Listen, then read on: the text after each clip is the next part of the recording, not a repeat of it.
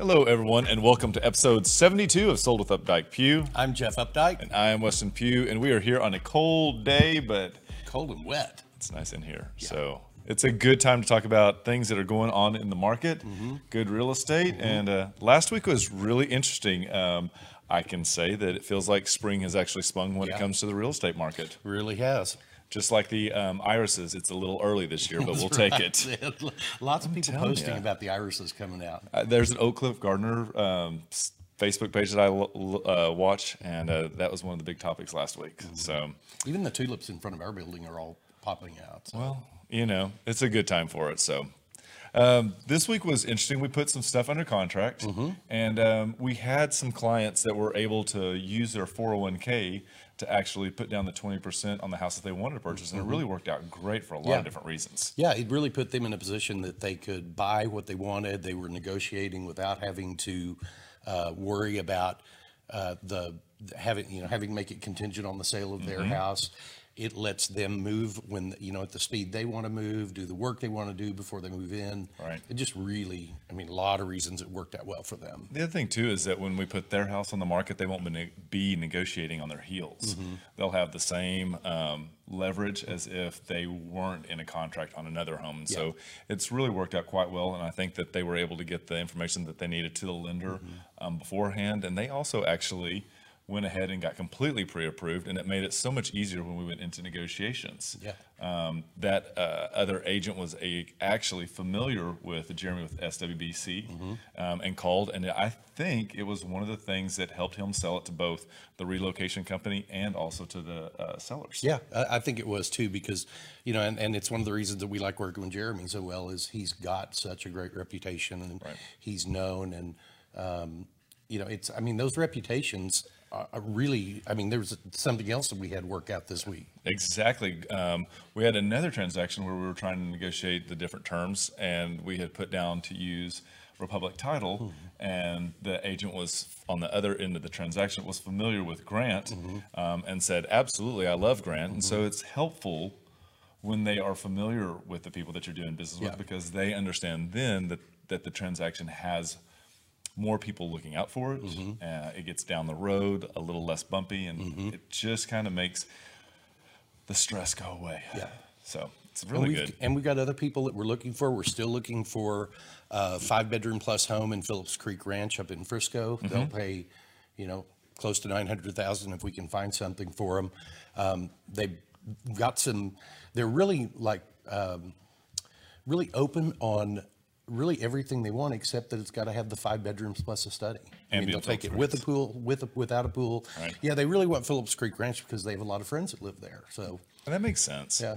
The other thing that we're really trying to find is something in Richardson Independent School District. Mm-hmm. And I would say it's one of probably three um, groups that are looking.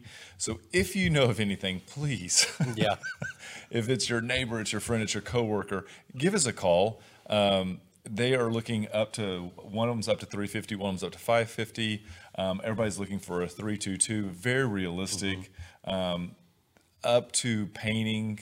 Um, one couple wants it ready. The other doesn't mind doing some painting and that small Yeah, stuff. and those, you know, those uh, neighborhoods that we're looking in are some of those neighborhoods that are really dependent on the school cycle. And so, you know, they- there's more coming on the market now, and, you know, probably by April, there'll be quite a bit on the market, but they'd really like to have something, you know, get into it before the end of April if they can. Yeah. Um, coming soon, we've got some great houses that are coming on the market. Um, East Dallas over in University Manor, we have a great 322 that has been meticulously cared for and updated that should be hitting the market probably end of the month, middle Yep. towards the end of the month. Um, photography will be happening this Friday for Twilight Shots. Um, so that's a really strong one. If you're looking for someone in that area um, and you're watching, please let us know. Private messages probably Yeah. would be the better way to do that. Yeah, definitely. And that one's coming on at four hundred and ten thousand, so that'll be a really great, great value for somebody over there. Because a lot of this house is done, the, the current owners have really done a lot of the core things to it that, um, you know, uh, that we're seeing people need to do when they move into it. That a lot of that's been taken care of with these people. So the lifting is what we like to say. The Mm-hmm. lifting has been done, and so if you wanted to do paint, you could. But the house is, I mean, it's really turnkey It ready. is, it's ready to walk in and just bring your stuff. Yeah, And then I, the other one that we have, we're gonna have another two bedroom, two bath, two parking spaces in um, Oak Lawn. It's a little condo, um, a really great area that ha- they have had quite a few that have sold in the area, so it'll be trending um, and coming up soon. Yeah, and um, we've got a big three-bedroom, uh, three, bi- three-bedroom, um, call it kind of townhome-ish, kind of half duplex-ish um, in my neighborhood that's going to be coming on the market in the next couple of months. And that'll be a really good value for somebody as well. And that one also has a, a front yard that in that area they don't always have that private hedged Yeah. front yard, which is really kind of nice about that. Yeah.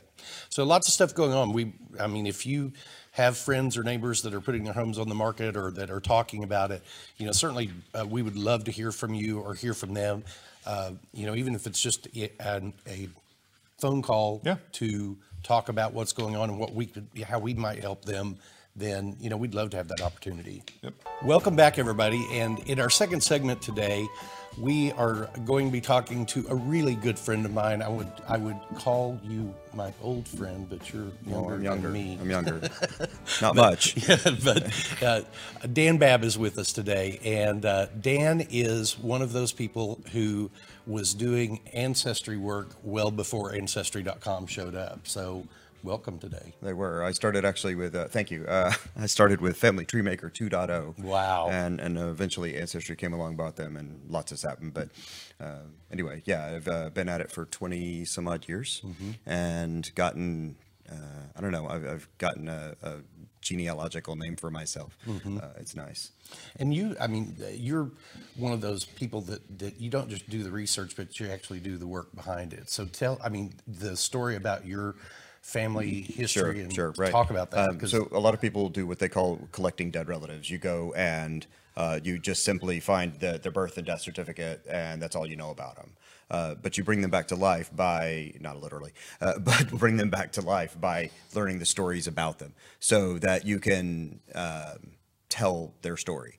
Uh, and it's what I'm doing with this current project I'm working on as well, is trying to tell the story not of my family, but of the strangers that uh, I've met in the cemetery. So that that and that's really why we wanted to have you on today is because you are working on this really really cool project uh, that's going on right here in the city of Dallas.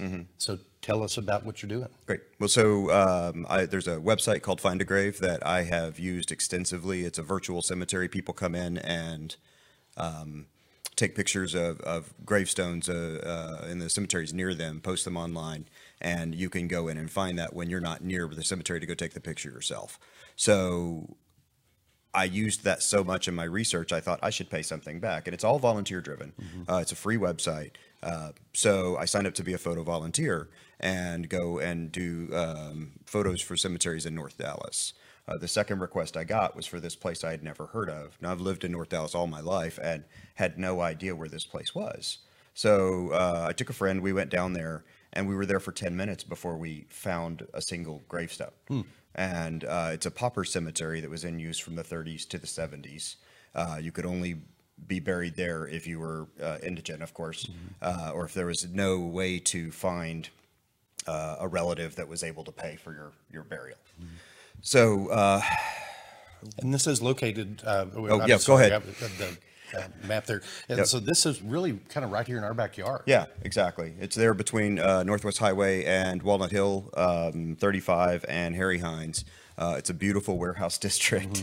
Uh, the place is actually entirely surrounded by warehouses, so you would never see it from the road. Uh, but uh, what's happened there since it was uh, in use is just tragic. Uh, I saw it that day, and I just knew I had to do something about it. What is, what is the, and this is maintained by the city of Dallas, right? It is. The, uh, the Parks Department uh, technically operates and owns it because, well, the city owns it. Uh, the Parks Department maintains it. Uh, they mow the grass. That's really all that, that needs to be done with most cemeteries. Uh, in this case, uh, there's a drainage problem uh, that has uh, been created through a series of events, and it is uh, it's caused uh, quite the uh, havoc of the cemetery. And you brought some pictures with you of, I, of I did. like. Um, we'll get to that here in just a minute, Okay. though. Uh, what um, uh, we we went out, we did a, a census of the cemetery, and uh, took 45 metal detectorists with us uh, to help find them. So you can see here, this is uh, one of the headstones or a grave marker. Uh, and on one side of it, it's written, you won't be able to read it on camera, but this was the size of a credit card, business card, really. And uh, on it, they would just stamp the name and uh, dates of the person. Uh, so these were mounted to concrete bases with two screws. And as the concrete disintegrated, these come loose and get picked up by a lawnmower. Uh, so this one's been hit a number of times, was found several hundred feet from the actual grave. Um, it uh, so of the 2000, it's 2062 now. People uh, that we know of in the cemetery, uh, over half the graves have been lost. And so you, and uh, so the, the, I think the first pictures you brought are of like your crew Yeah, cleaning yeah. some So of these things uh, yeah, so that first picture uh, is one of the uh, headstone cleaning days at my Mm-hmm. house after uh, we had uh, collected all these. We had they were just caked in uh, dirt. The, the gumbo soil out there at the cemetery is just awful. Mm. Uh, so um, we went and cleaned those up, uh, and um, uh, there's a close up of it as well. That's baby X. Uh, was a baby they didn't have any idea who they were, Hmm. who their parents were. Mm-hmm. Uh, died in 1961, born and died. And um, I don't know. it's hard, Yeah, right? yeah. Th- those are the hardest graves, right? Yeah. Uh, but um, uh, we, we did all that, and um, uh, but the the most tragic thing is we've had a, a lot of rain over the last year and a half. Uh, and two years ago, when we first came to the cemetery, we found this giant pond. Uh, to show that graphic number three there, um, this was stagnant water, was breeding mosquitoes. There were thousands of mosquitoes on property, and there's 200 plus infants' graves under that water Wow. and it is just horrific. I, I can't imagine having that situation, right? Uh, so we've done a lot of work to try and fix things. Uh, as we got to the dry season and it finally dried up, uh, we were able to make some progress and we filled in uh, the low spots for about half of that.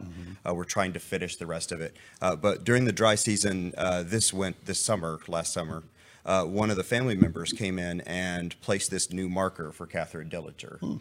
And it just appeared suddenly when it was dry. And I was like, no, that's going to go back underwater. We're about to raise the level. We can't do this. So I went out and I raised it. It's hard to see in the picture, but I raised that 15 inches uh, to on a mound so that it would be a guide for the uh, Parks Department when they came in to fill the dirt in and said, this is how high it should be. Uh, so now with the rains, this is about a week ago, uh, the, the heavy rains that we had, you can see that marker off in the distance, and it's an island at this point. And I've got a close up of that too. So that's, you've really got about 15 inches of soil there that you've got to. Exactly. We needed to do at least that just to make sure. Uh, and I, I'm not exactly sure. If you could show that last one there, um, that is the stone now. Wow. Uh, so we need to at least raise it 15 inches. I'm thinking 18 is probably a better number just to be safe, right? Uh, but uh, we're raising funds to try and do that. We've got um, 14,000 on hand. We're trying to get to 40,000 uh, to buy all 2,062 markers that we need. So you're gonna, And- you want to re-marker every. Yeah, yeah. So the, the, the, the design of the markers was inferior. They shouldn't really have ever been used. Uh, it was really apparent very early on that they were failing. And uh, they came in and changed the type of metal they used, but they never changed the basic design. Uh, so uh, the whole cemetery is, uh, half the graves are unmarked right now. Another 30% are under dirt, so you can't even find the marker. Uh, and then about 10 more percent or whatever are actually underwater.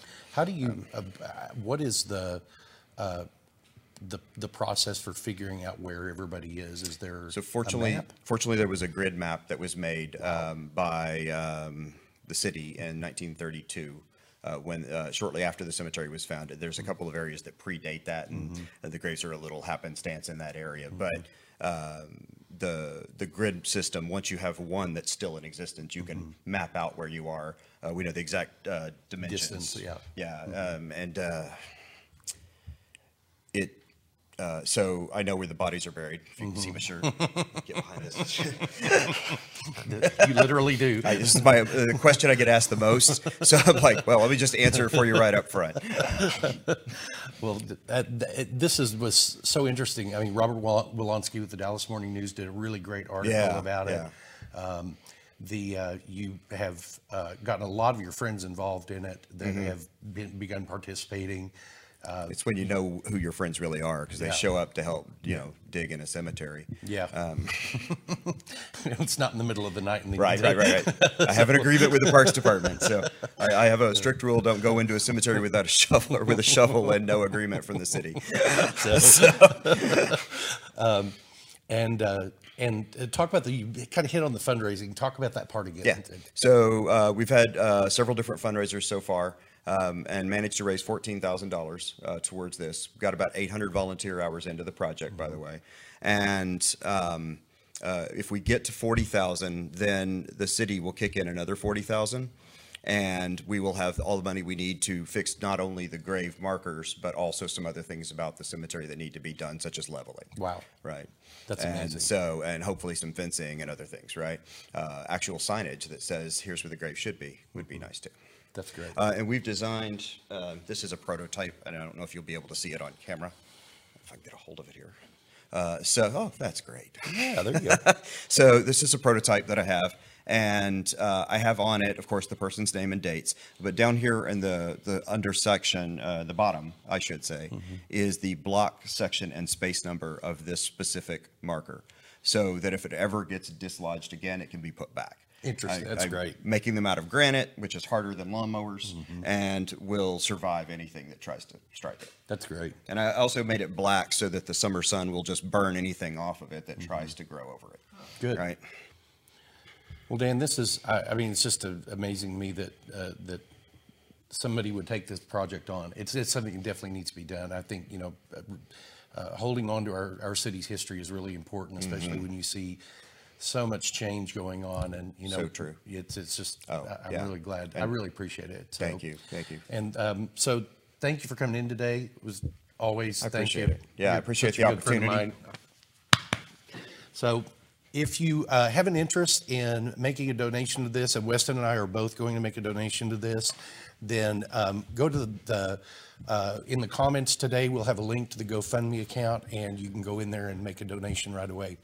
And we would encourage you to do it. Yeah, and that is a such a great cause, and it's it's noble, and it's a way to tie back to the community, and who knows, it may be someone that you're related to. Very well could be. So, well, thank you for joining us today. Yep, Anything great you want to show. add? Remember, we want to be realtors for life.